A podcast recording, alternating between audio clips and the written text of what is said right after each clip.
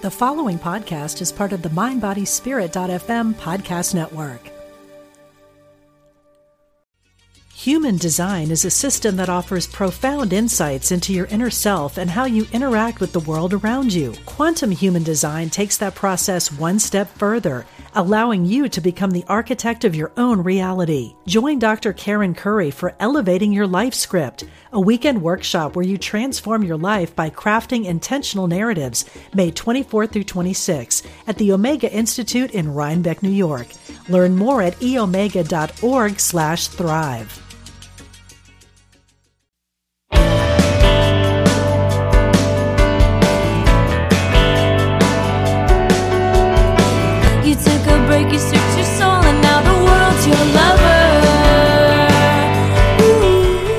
Making the world your lover. Oh, that's what we're here to do, my darlings.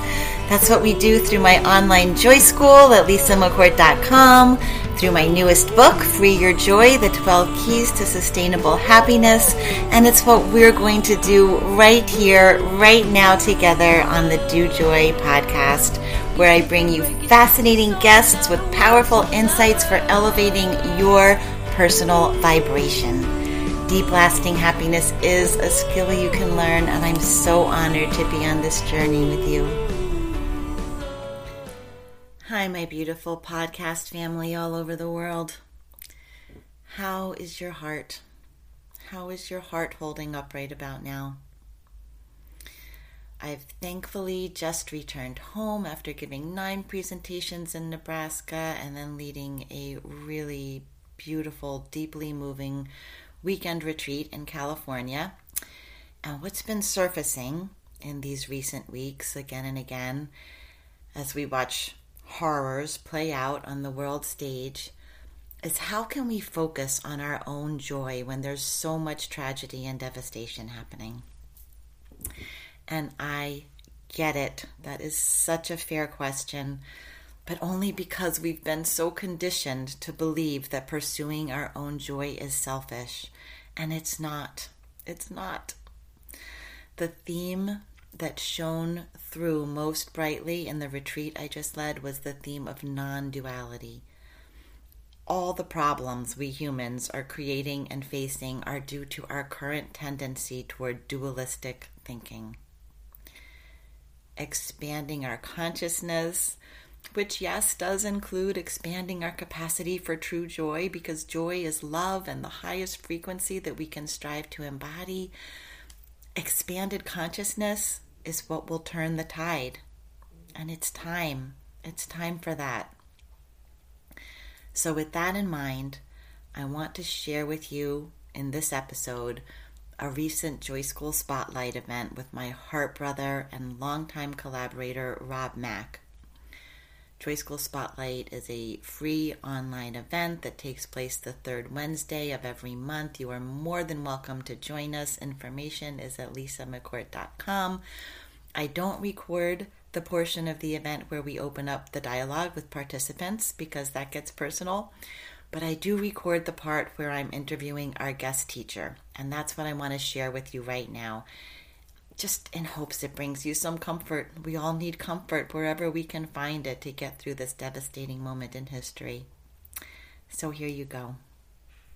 Robert Mack is an Ivy League educated positive psychology expert. He's a celebrity happiness coach, published author, and television host and producer.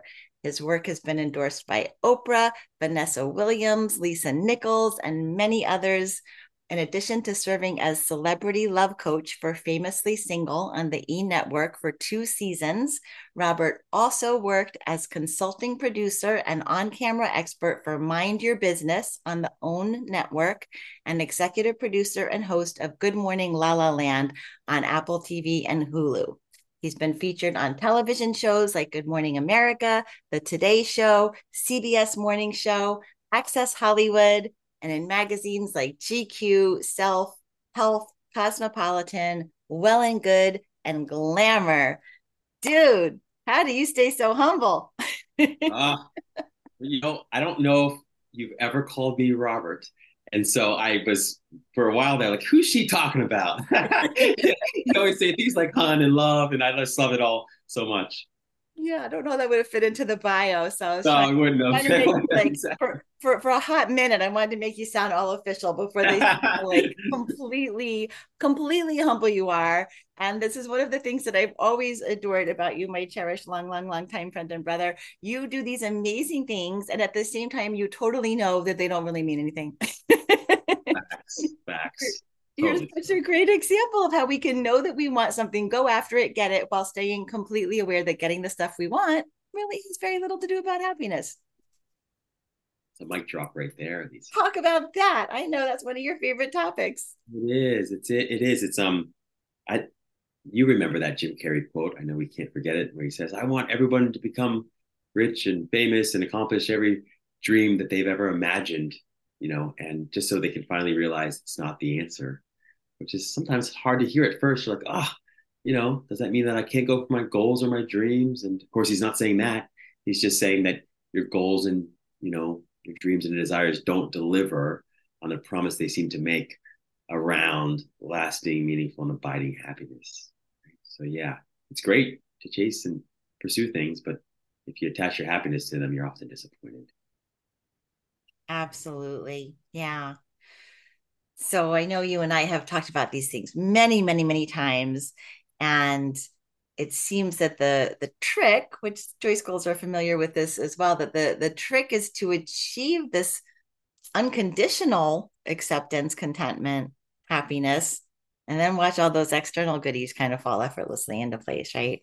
Hmm, I love that. Yeah, absolutely. I feel that um, deeply. It's sort of like, yeah, don't give up on your goals and your dreams and your desires, but give up the attachment and the neediness and the greediness and the expectation that realizing any of those dreams, desires, or goals will make you happy forever, um, or even for very long, sometimes at all. uh, so yeah, it's um, you know, I think it's not um, it's not about reaching for less; it's about reaching for more, right? So it means that you don't have to wait or procrastinate or postpone your happiness until you get what you want. You can have the happiness, which is what you really want here and now, and then as a result of that, as a consequence of that, you find that everything else you want is added. It's the added things. In scripture, they talk about thinking the kingdom of heaven and the rest will be added. I think of the kingdom of heaven is is where God is. Wherever God is, must be happiness. Imagine unconditional happiness. And if there's happiness, um, if you can find that in yourself, then you tend to find that the rest is added, or I sometimes say included. I like the word included better. It's included. Um, but yeah, I love what you the way you put it, Lisa, which is um, happiness is the greatest success. It's the reason we want success, but it also leads to success. And success in every and any area of your life. Ironically, we care less then anyway about all those external successes, right? Yeah. We, we always had the equation backwards. We thought if we got all those things in place, then we could have the happiness. And it's really a backwards equation. Once we have the happiness, it's easier to get all those other things in place for sure. So good. You're right. The happiness is the cake. Everything else is the icing on the cake. Yeah. Happiness is the cake. That's the reason we want the stuff. That's the reason we want the wisdom, that we want the love, that we want the relationship, that we want the health, that we want the beauty, that we want whatever it is, the youth. We want it because we think we'll feel better for having it. And when you can have it without, you can have the happiness and the feeling, you can, without the stuff, not only do you have what you most want, which is the happiness, the feel better, but you also find that everything else follows closely behind that, uh, which is kind of wild, actually, in a way. It's like as soon as you don't really want it, it seems to come, kind of thing. you know, um, but that's the nature of life, and if you've been paying attention, it's often the, the nature of relationships as well, right? As soon as you're not that interested, they're interested. when you're too interested, they're not interested. yeah. I think it was it Hilda Wall. She said you can have anything you want as long as you don't need it. It's- it's- Ah. yeah. I love that so well said. Um, the way I always heard it, and I love that one even more. But needing nothing attracts everything, Yeah. Yeah. right? yeah. So how can we either, depending on how you look at it, downgrade or upgrade our needs to simply preferences? I would Mhm. prefer to be in a healthy body. I would prefer to have a partner. I would prefer to have lots of money. But when you're able to upgrade, upgrade, upgrading your needs to preferences, you discover there's a lot less attachment around all of it. And that frees you up to be happy here and now. And when you're happy here and now, the other stuff seems to just come. Yeah, for sure. And and I've heard you talk about how that's really attainable to anyone, regardless of circumstances. Wherever we are, we can start with this this mindset shift. And I feel like there's this whole new fresh blanket of darkness and despair that's just settling in now all over the world collectively, right? And we were still kind of reeling from those fairly recent blankets of darkness and despair and it feels like it just collectively keeps our nervous systems jacked up right and a jacked up nervous system is not going to be conducive to focusing on gratitude or we talked a lot in my retreat this past weekend about non-duality and with all that's triggering our fear and pushing our anxiety buttons it feels like we're just digging our heels in deeper and deeper into these super dualistic notions of the world right which isn't to anybody's benefit boy that's that's a mouthful there, Lisa. I just love everything you shared there. And it's true. I, I don't know about anyone here, but I used to really struggle with this idea, mm, the possibility of being happy when everyone around me or so many people around me seemed unhappy, felt selfish. Um, and then until I discovered a lot of the research on the topic, which basically says exactly what Lisa you shared there, which is that when you're stressed out, you're anxious, you're overwhelmed, you're sad, you're depressed, you're anything less than peaceful, you are you're at your creative and problem solving worst. Yeah. So in other words, you're at your creative and problem solving best when you're feeling good. And so the challenge and the opportunity is to find a way to at least be at peace, at least to find peace within yourself when you're surrounded or seem to be surrounded by circumstances and conditions and people and experiences that would convince you there's no real reason to feel peace. There's no good reason to feel peace. Um, if you can only feel peaceful in peaceful circumstances and conditions, I would argue it's not peace. Right? Just question that for a second there. It's like, how can you know it's peace if you know you have every reason to feel at peace? So, in any case, if you want, if we want, we care about solving our own problems, the problems of our loved ones, and the problems that exist in the world, and the bigger the problem, the more serious the problem, the more true this is. We have to find a way to access this infinite, eternal pool of well-being, peace that exists within us all, and we need to learn how to access it on demand, at will, whenever we want. Until we can do that, we're still part of the problem itself and we're getting in the way of finding better, more creative, healthier, happier solutions to all problems in the world. And the smallest ones that we experience on a personal level, and the biggest ones that we experience globally. So that's hard for lots of folks to hear. It's hard for me to hear. Like, I mean, I gotta, you know, feel peaceful or happy or joyful when the world is at war. Um, but we've tried it the other way. We've tried drowning with the drowning people, and that doesn't serve anyone. We've tried worrying when everybody else is worrying, and that doesn't help. Uh, we really want to be part of the solution. We have to be solution oriented. And if we want to be solution oriented, we're going to stay up in the prefrontal cortex. We can't risk drowning ourselves in the amygdala and back in the primitive brain. For sure. Yeah. You know, speaking of brain stuff, we had Chris Niebauer at the retreat this past weekend he wrote No Self, No Problem How Neuropsychology is Catching Up to Buddhism. So we talked a lot about left and right brain um, activity. And it was so fascinating to understand that even though since the beginning of human existence we've had right and left brains we basically had these these two brains the evidence shows that hunter gatherer societies, because there is still a hunter gatherer society on the planet in South Africa, the Pirahã people, and they live much the way our ancestors did. They're entirely right brain people. Their language is song, it's a language of emotion. Every Westerner that's ever come across the Pirahã notices how just completely joy filled and blissful their lives are, even though they kind of suck at survival. Their, their numbers have been dwindling. They only make it into their 30s. They live this like horrible malaria filled existence by our standards, but they're so happy, so content, and they are very uh, right brain driven. So we talked about how, you know, possibly in order for the species to survive, we had to become more left brain oriented. And now we've just swung so far in that direction and we're so dualistic. And it feels like that's so up right now, right? That that once this energy starts snowballing like it has been in, in recent years, it just creates all this tension within the collective and people feel like they need a place to dump it. Everyone's walking around carrying all of this and the need to just vomit it out all over someone just seems to get more and more amped up.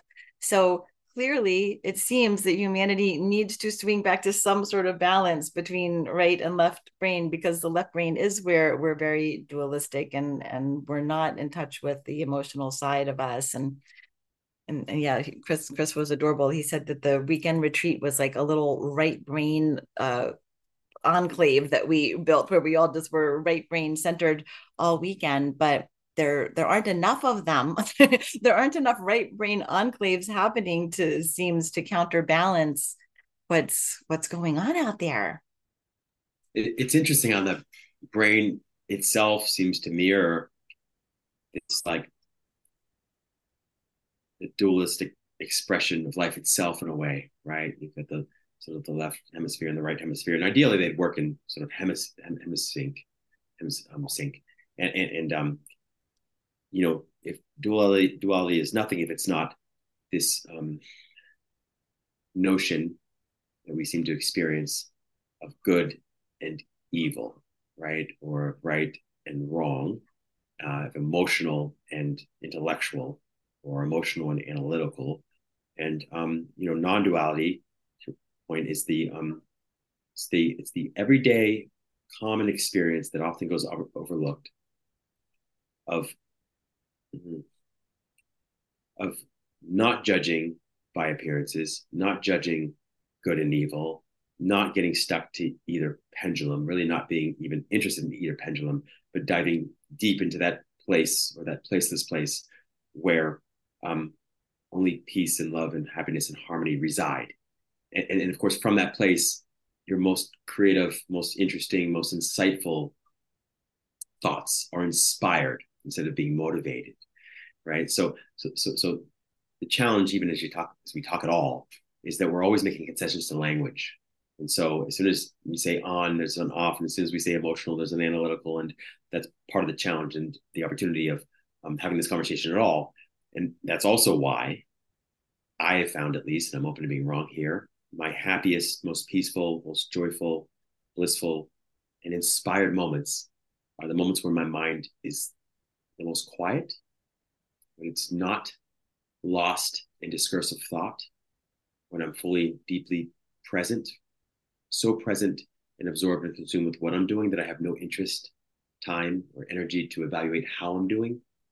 Flow state, just call it flow state, the vortex, right? Um, lots of ways to access that, but the way we describe it is the same, whether you describe it from a place of science, from a scientific perspective, from a philosophical one, or from an experiential one. It's a, it's a place of presence, just presence. And that doesn't only mean having your mind where your body is, but it means to a large extent not having a whole lot on your mind at all. It's tricky for a lot of people, right? Yes. And also so easy, we overlook it. We do it all day, every day, and we never, and it happens so quickly, and we're so off to the next problem to solve the next problem and to worry about the next thing that we don't realize. Also, we do it for who knows four, five, six hours a night when we're sleeping. It's that easy. It's so easy. We do it when we're sleeping, right? It's it's so easy that small children do it. That that um, animals, particularly if they haven't been domesticated, do it. Um, it's it's so easy that we overlook the significance of it and we complicate it. Um, but it's just the practice of dismissing or ignoring thoughts, particularly stressful thoughts, unhappy, unsupportive thoughts um, when they arise for the pleasure of it alone. We do it all day long, right? I mean, you think, oh, I should eat the whole box of donuts. Maybe you do it. But most days you just dismiss the thought, move on. Oh, I'm at the top of a building somewhere. And you think, oh, what if I just fell off or jumped off the building? Oh, silly thought. Dismiss that one, right? Um, we have all kinds of silly, trivial, petty sometimes huge thoughts that we dismiss and ignore all the time. And so it's just the practice of keeping that up and not being so attached, consumed, and interested, interested, interested in our thoughts. They're just thoughts. Getting that distance from them allows us to question them and decide which thoughts do I want to subscribe to, which do I want to dismiss my subscriptions to. But I think that is a practice. I think most people are very much identified with our thoughts. The whole I think, therefore I am. We think our thoughts are us, our thoughts define us. And it takes some dedicated practice to get that observer distance and start to really, really notice that our thoughts can be kind of absurd and repetitive when we're when we're, we're the observer of them instead of being the participant in them. And mm. and and I feel you saying that that's that's what gives you more more moments of that that peace and joy and bliss and compassion that we all are at our core that we all know make up the the core of our being the soul that we came here as is joy and love and peace. And it's really the intrusion of these thought forms that that keeps us from that recognition. Oh it's great. That's beautifully said. Um i think of it like the windshield wipers or windshield wiper blades on your vehicle when you're driving through a storm that darkness that we see out into the world um, the rain makes it impossible to kind of see what lies ahead. You know, it's hard to see anything. And every time the wiper blade, you can see for a micro moment or two, especially when it's raining really hard. And I'd say most of our lives are like that. It's raining really, really hard. And we're trying to make our way through and we're trying to persist. Everybody says, just keep going, keep working hard, you know, um, don't give up. And we're doing that. And the wiper blade, you know, and that's kind of how we live our whole lives. We have these moments. Oh, it's a happy moment. Oh, you know, it's a peaceful moment. Oh, and, and, and the point is, is that that happiness is always there, right? Whatever that the peace, the harmony, the, the, the solutions are always there. And sometimes we notice them and we say we've stumbled upon this great insight, but there are infinite insights. There are in, there's infinite happiness. There's infinite peace and love. And those wiper blades are equivalent to the dismissing and ignoring of thoughts over and over and over again. And we feel like it, that the happiness is just comes in moments. So I'm happy. I was happy today between two and two fifteen p.m. kind of thing.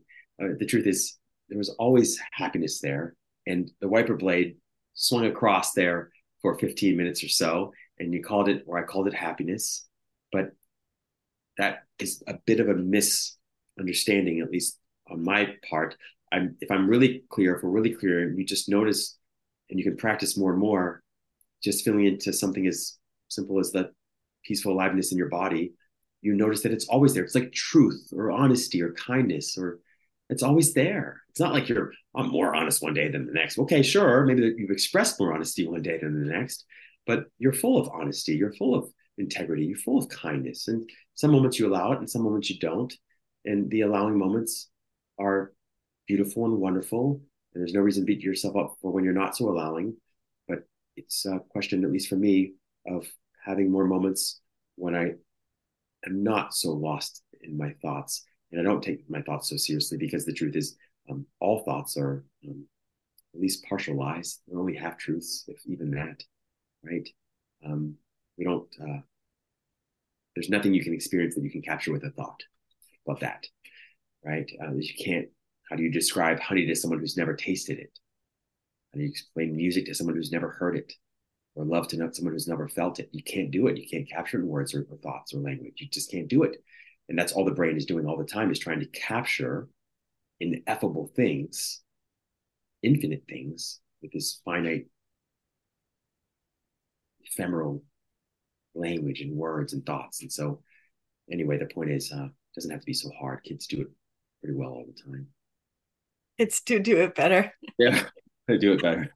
Yeah. Sure and you you know rob we always talk in joy school about this filter of beliefs that, that we sort of this framework that we create very very young and that that's what the, the thoughts are coming through it's like the, the thoughts aren't even all coming from the same place for all of us we all have our little keyhole of perception lined up on what we're trying to collectively call reality and none of our keyholes are lined up the same And so our thoughts are going to understandably not jibe with somebody else's thoughts because we're just we all have our unique filter that we're we're taking all these thoughts in from. And I feel like that's what's happened, you know, so much with with what's going on in the world, with why there is so much dualism. There was a, a, quote today from Abraham Hicks. One of their, their quote of the day today said, You are perceptual beings with different vantage points, and it does not matter how much information is given. You cannot see beyond the vibrational limit of where you are standing. You cannot live or see or experience outside of your own individual beliefs. So I know you and I have talked about this stuff for, for decades, Rob when when there's someone who's not interested in expanding the keyhole when they're just entrenched in their own dualistic narratives and and we are are seeing this from perhaps those of us who who come to something called joy school and listen to people like rob mack who have a little bit more of a, a an attempt to to live in a higher consciousness place. If when that when you see that duality so activated is there really anything that that we can do or do we need to just lean into acceptance that this is where humanity is at right now? And again i'm talking about the global stage because i feel like that's so up for so many people but we're we're not there. It's you know t- tim had a, a, shirt on this weekend i thought was adorable. He said maybe worrying about it will help. It's like oh, yeah. but it doesn't help. How, how do we how do we calm our sweet little nervous systems around everything that's going on when we can see that there's just such entrenchment in keyhole views of the world? Great question. I like um, the psychology of separate realities. Psychology of separate realities. That's the way Richard Carlson would refer to it. Um, I remember once visiting a hospital, to your point, Lisa, in, in University, uh, University of Washington, and they had this art exhibit, and there were two doors, and the one door had the tiny keyhole carved out. It was pointing in the same direction as the other door that had a much bigger hole carved out. And you looked at the little keyhole first and you saw it was this ugly, terrible, just like room of just complete messiness and disorder. And you went to the other one with the bigger kind of keyhole or sort of looking glass. And my gosh, it was beautiful. It was the most beautiful. It was the same room.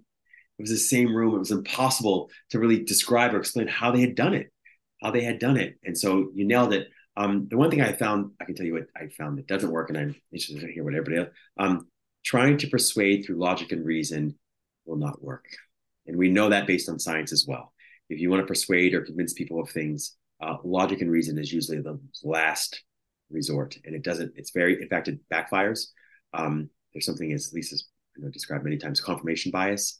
Um, they've done studies and they found that people who are on two different sides of the fence in terms of any particular um, topic, let's say it's pro life and pro choice, no matter what side of the fence you sit on, um, when you present an objective piece of data to them both that's meant to bring them close together, it actually drives them further apart. People double down on their original belief. They filter the new evidence through their bias. And before long, they get an even stronger conviction that they must be even more right now. And so persuasion and logic and reason does not work to humans, people for the most part. People, we all are emotional decision makers. We then backfill that emotion or that emotional decision with logic. And the better we are at that, the more logical we call ourselves. we ultimately, almost all of us, consistently make emotional decisions, even the most rational of us. Um, you know, Carl Jung would say, um, differently, would say, um, until you make the unconscious conscious, it'll dictate your life and you'll call it fate. What is the unconscious of subconscious is much more responsible for lots of our life than we realize. Um, so at the end of the day, I'd say, um, don't lean into um, persuading through logic and reason um, at best, deepen your rapport. Uh, that means warmth and connection and positivity with people. If you need to, and often you do, stay off the topic entirely for a while until you deepen that rapport. If you don't have strong rapport, you're better off leaning to someone else who does have that rapport with that person. They can be a lot more convincing than you will. Um, and so uh, there's a few things beyond that. I'd say the most important thing we can do is we can show people better than we can tell them. You know, I love words, and words are great, but um, they fall on deaf ears when people when people already understand. They fall on deaf ears. When they don't understand, they fall on even deafer ears, particularly if they're not asking for your convincing your feedback. So I'd say we can show them better than we can tell them. And so if there's any remnant of stress or anxiety or worry within you, do what you can to resolve that first and foremost. Um, and then if you feel inspired, have the conversation. Um, but I would make priority number one resting in and as and abiding in and as that peaceful aliveness that sometimes people call God or source or vortex or intelligence or life or happiness. Um, your emotional contagion is always a lot more persuasive than anything rational or logical could possibly share with another person. That's why great teachers always taught through parables, for instance, right? They didn't really lean too much into logic. I struggle with that. I always want to share logic. But yeah, so anyway, um, I would say the most important thing you can do is relax.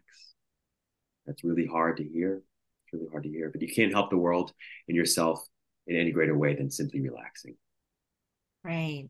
And then if an opportunity arises to be of assistance in some way, you're so much more effective from from that place. And we are vibrational beings in a vibrational universe. We we ripple out all the time. We ripple out to those around us, and whatever kind of energy we infect those around us with, they go out to infect all the ones around them, and it just goes out and out and out. And I think that's what um what people are struggling with now is taking care of their own hearts, their own nervous systems, because it feels like we need to focus outward because there's so much going on. The game of whack a mole has just gotten like bigger and bigger and harder and harder to keep all the moles at bay. And it keeps everybody so outwardly focused. When was it Goethe who said, uh, if everybody swept their own doorway, the whole world would be clean? if we take care of our own energy, we're doing the very most important first best step to ripple that energy out. And who knows how far that will will go. Absolutely, I love that so much, Lisa. And um, Eckhart, Eckhart talks really beautifully to this point around, you know, and Abraham Hicks as well. And Like, so many peace movements are polluted by very well-intentioned people who want to make a difference and want to bring peace, but are bringing anything but peaceful energy to that experience, to the movement, to the protest. Right. So that's important to keep in mind um, they might also say it this way like the the problem and the solution are on two different pages right? Mm. the consciousness that created the problem is a different consciousness from the one we need to find the solution to the problem right? So there's two different on two different wavelengths. They're on two different vibrational um, places. And so um, we can't expect to continue to solve old problems old consciousness. We need a new consciousness, and uh, or at least a awareness, um, a deeper awareness around the consciousness that truly exists. So, so I think that's that's critical because you've probably seen that with your own life. You try to solve a problem, a finance problem, and yeah, you get ahead of it a little bit. But before you know it, like five, you might be making twice as much money or three times as much money, and you got the same problem somehow. It's like I still don't have enough money. How? How do I still not have enough money? And we blame it on the world. Um, but often we take the same way of thinking and being with us into the future despite having made more money or come up with better solutions or better drugs. And we find that we're not getting anywhere really. That, as, as, Osho would say, the king and the beggar, um, um, they both they both achieve zero distance to the horizon. right? There's no reaching the horizon, uh, kind of thing. So anyway, yes, the con- um, the problem and the solution are two different pages. And so that that peace achieving that that peace is is, is the best thing that we can do. And do you think that people are making a distinction these days between finding peace finding acceptance and finding happiness? Is happiness a different kind of a, a goal? And by that same logic if we can find peace and acceptance around it and that adds you know contributes positivity into the world if we can get actually to happiness to pure joy does that contribute that much more to the world or is that going too far we can't be joyful with all these horrible things happening Oh, I love that question. You already know my answer. I don't think it's possible to be too joyful. uh, try, please try. Um, I'm all for that. Um, I and I would say that um, I would describe happiness as a peaceful aliveness or an alive peacefulness. Um, the happiness I think that most of us knew as seven year olds or 10 year olds or 25 year olds or 35 year olds, um, I wouldn't call a peaceful uh, aliveness. I, wouldn't, um, I would say that, um, quite frankly, often was very anxious. It was very um, anxiety ridden. And uh, I don't know if that I would call that a clean, pure happiness, the kind that I would want to experience every day. Um, I think that happiness can be full of um, anticipation and excitement and enthusiasm. Um, and it doesn't equate to excitement and pleasure, you know, although it's pleasant. So I'd say peaceful aliveness is um, probably as close as I've gotten to finding language that best describes the way I think about true happiness. I'd say the semantics and the language matters a lot less than the experience itself. And it's just that Abraham Hicks would say that tapped into and turned on feeling. And it can come in lots of flavors, or at least it seems like it comes in lots of flavors um, or lots of different forms. Ultimately, it's something that's formless. But I would say that um, it is mostly devoid of the kind of anxious, seeking, chasing, pursuing energy that so many of us associate with happiness. Uh, and no, you can't, I don't think, I believe, I feel strongly, you can't possibly be too happy. In fact, I'd say that we're much more likely to save the world through celebration than we are through worry. You know, there's two ways of saving the world uh, the way of worry the way of celebration. We've tried the way of worry, we've done that for millennia. Mm, okay. Um, I'm all about trying the way of celebration. And that also doesn't mean, by the way, that if necessary, you won't punch someone in the face. you never know. You never know how that shows up, right? You're not gonna. So, so you know, it's like that doesn't mean that either. It's like um, the best fighter is never angry. That kind of idea. You can still fight the good fight, although I might not put it that way. While you're completely at peace inside, the best fighters are never angry. You know, um, that doesn't mean they have experienced anger. Doesn't mean they won't experience anger. It just means that they're cool, calm, and collected, and so they see about twelve steps ahead and so, you know, we need much more innovative solutions than we've currently been coming up with, um, you know, by virtue of this old consciousness.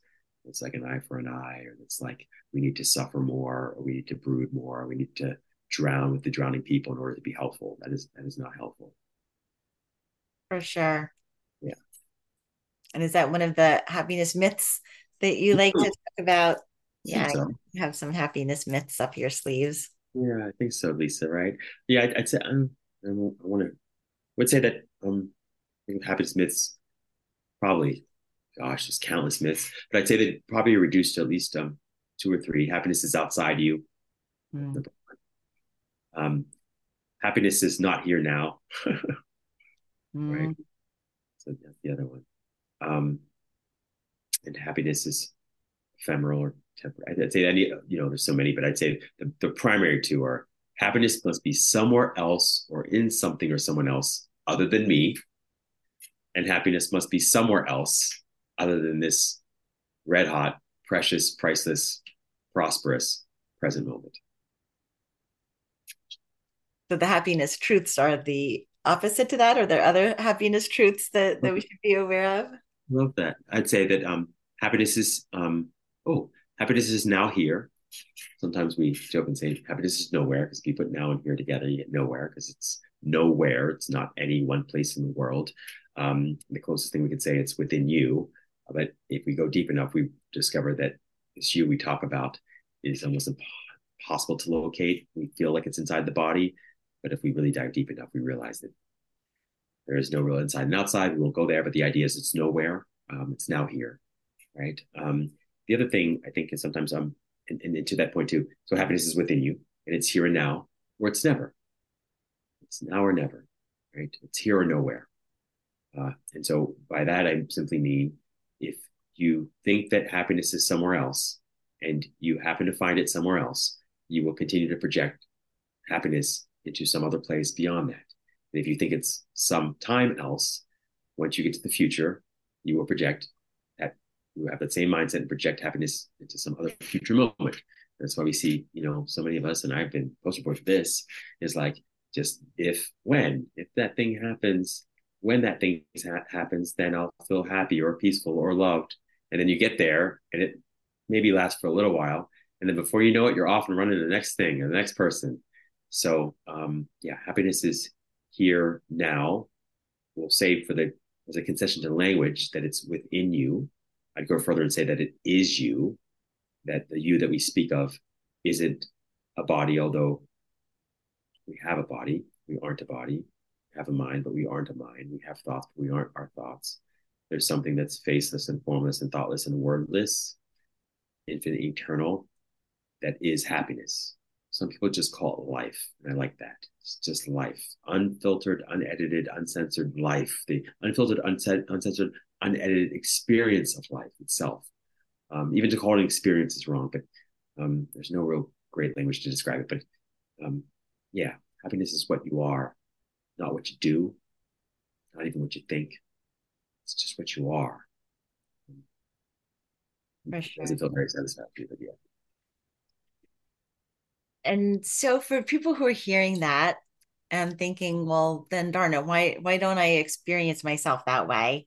Are there any tricks from positive psychology? Any little things that that people could do as home play to to awaken to the happiness that they are? Because I'm I'm with you. I, I think this is our, our core nature. I, I, I like to talk about we all have these like obstructions to it, but what, what's your perspective on like how people could begin a practice of just kind of finding it, tapping into that that joy that we all are. Human design is a system that offers profound insights into your inner self and how you interact with the world around you. Quantum human design takes that process one step further, allowing you to become the architect of your own reality. Join Dr. Karen Curry for Elevating Your Life Script, a weekend workshop where you transform your life by crafting intentional narratives, May 24 through 26 at the Omega Institute in Rhinebeck, New York. Learn more at eomega.org/thrive. Yeah. So I'd say there's four, I think of it as four primary ways and thought long about this because I'm trying, I'm always trying to simplify um, lots of thoughts and ideas. And there's four primary paths and you can kind of take them in order. I'd say the first is just happy activities, um, happy actions. Just list out, identify activities or things you can do or that you have done that you'd like to do that make you feel alive, that make you feel inspired, um, for their own sake, not for what they get you. So if there was no one else participating, it was just you, nobody knew you, you did it.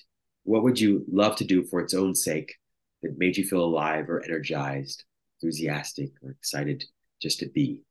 Identify those things, try to schedule more of those into your life.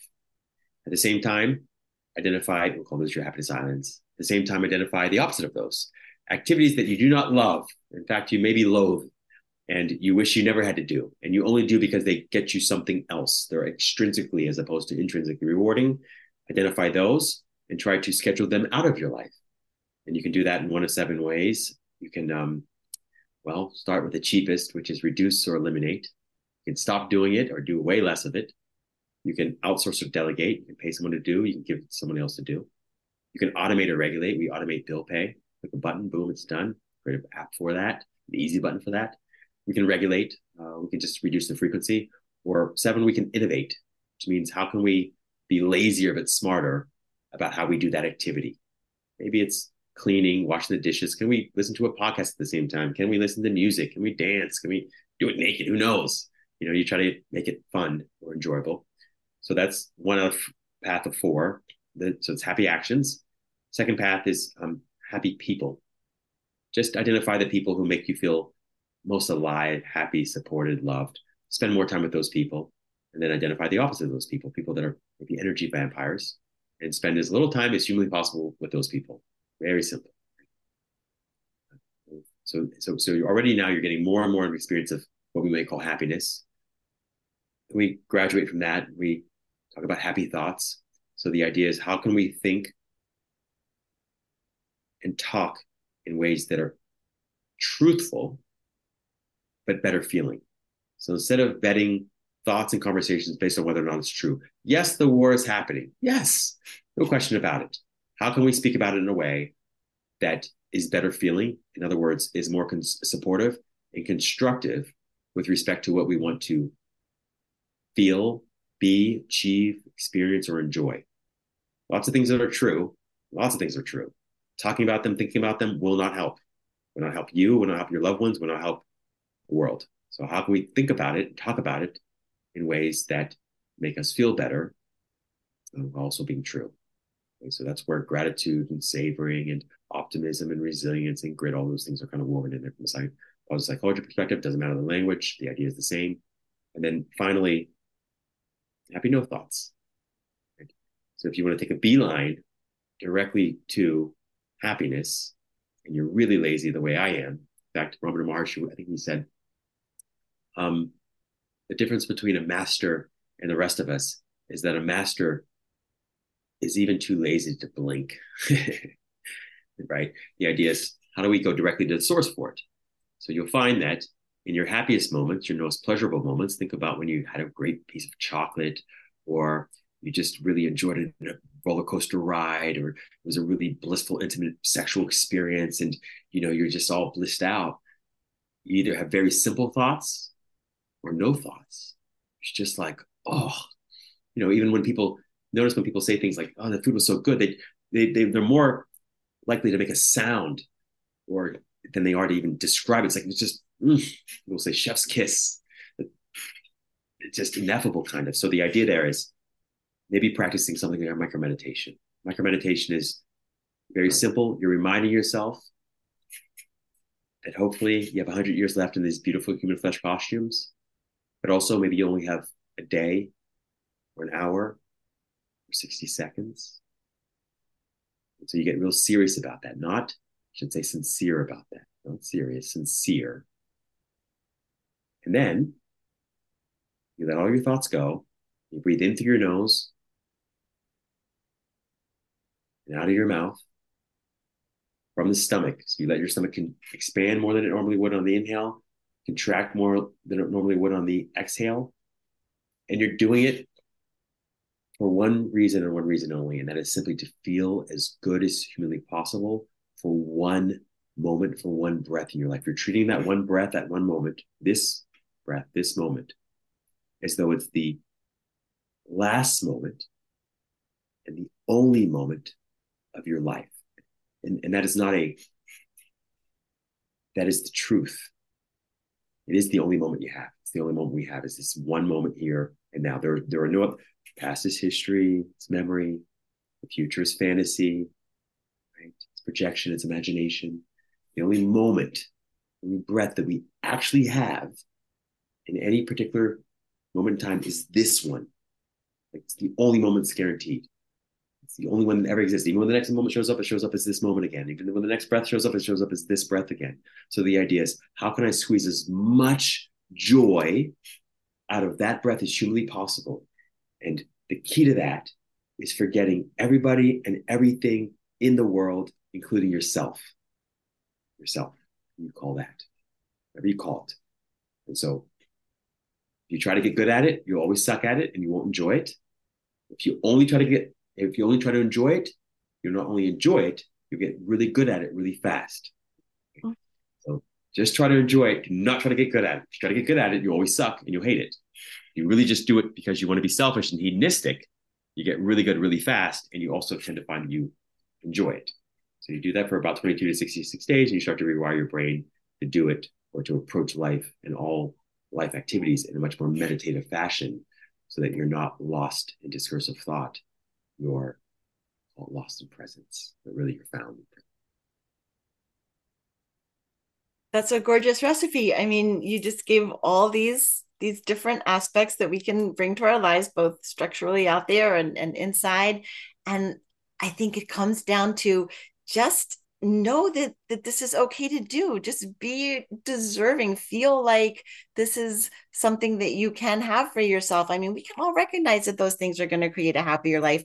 Why aren't more people just doing those things? Because we just don't know that we we should. We don't know that we can and we don't have that really deep down understanding that it would benefit everyone around us and everything if we took care of ourselves that way. It's just not i don't think in our our framework that, that most of us think, especially, I don't want to say especially women, but in my experience with people I've worked with, it seems mostly women who get their worth and their value out of doing for others and reaching out, you know, outside of themselves. And we have to understand that the best thing we can do for ourselves in the world is to to follow that recipe that you just laid out. That was really important.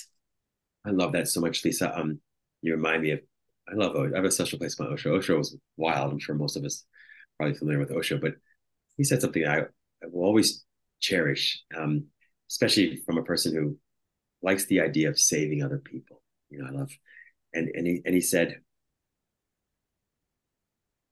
um, so much of the world's like evil and problems have been created by very well intentioned people, good people who are trying to do good. And he said, but what's the guarantee that in all your hard work and all your effort and all your good intentions, you actually haven't made the world worse off, and you haven't made people worse off, and you haven't made people's lives more difficult. That in your assumption that you know what's right for anyone, including yourself, you haven't actually gotten in the way of what's right, which is really tough to hear.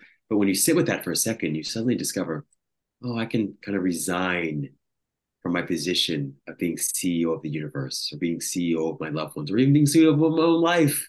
Like clearly I'm not in control. I'm not in charge. Oh, what a relief. What a relief to not be in charge, you know, to just be a co-creator, to be a co-participant um, in the experience that we call life. And I think that's so true. I think it's um, easy to think that such and such a person, and those persons include countries that are far, seem far away from us, but aren't that far away, um, that they should be doing X, Y, or Z. Um, but that is um, a logical fallacy. Uh, maybe what's happening is terrible and is frustrating and is overwhelming and depressing as it often can seem to be, is precisely what should be happening right here and right now. That is hard for me to, you know, it's hard to really come around to that. Um, but we want to be careful of these ideas that make us suffer, thinking and hoping that in our suffering will somehow relieve the suffering of others. Doesn't generally work that way. And um, I'm convinced that whatever it is that hangs the earth on nothing, rotates it on its axis, revolves it around the super hot star that we call sun at just the right distance to not burn us up or freeze us, that also beats our heart and breathes our lungs, is infinitely more intelligent and knows what it's doing, since it's been doing it for millennia, than me and my tiny little minuscule pea brain. Uh, and that I try to keep in mind daily, as tough as it can be from a human perspective. So um, yeah, I just want to tag that on to what you said there, because I feel like um, it's an important thing for me to remember. Otherwise, I get too caught up in doing the right thing and making everything right and fixing everyone else and serving everyone else when really the one thing I can control most is, oh, what am I doing with me right here and now? Beautiful. Yeah, for sure, honey. So I want to uh, get to the, the group conversation. Coach Rob Mack is Rob's website. You can find him there. He does amazing coaching. Rob and I have an event together in South Florida coming up later this month. If you're in South Florida, you can go to my website and see there at the events page. We have some online things coming up. We have lots of things coming up that we we do together. We love to play together. And Rob, what do you have that's on your heart that that you want to just share before we we uh, close out the recording? Yeah, I just um I just so appreciate you, Lisa, and I appreciate everyone here. It's um overwhelming. Every time I connect with you, Lisa, I just feel so grateful. And every time I look at the screen here and I see each of your beautiful faces, I just feel so grateful. It's just um it's uh impossible to put in words.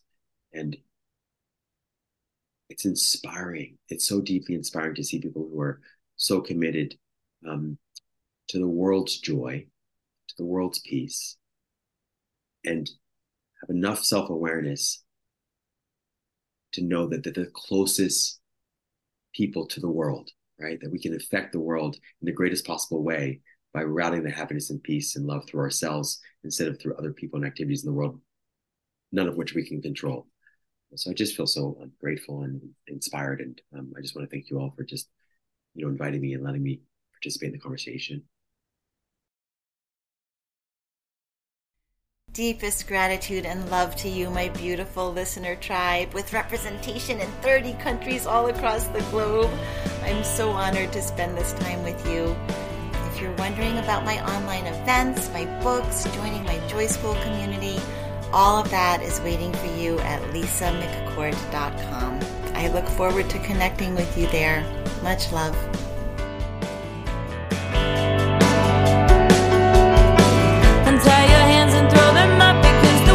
Ooh.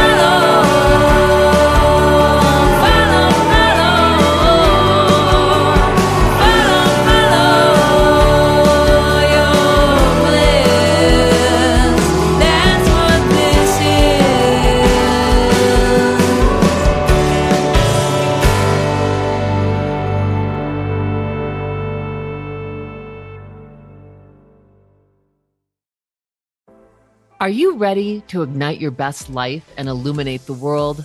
I'm Stephanie James. I'm a motivational speaker, transformation coach, and psychotherapist. And what lights me up is helping people just like you create the greatest versions of themselves. On my podcast, Igniting the Spark, I will help you ignite your joy and reach new heights in your personal and professional life. Join me for some incredible conversations with authors, spiritual teachers, and other influential thought leaders to help guide you on your way. If you are ready to stop playing small, join me for Igniting the Spark on the mindbodyspirit.fm network or wherever you get your podcasts and ignite your best life.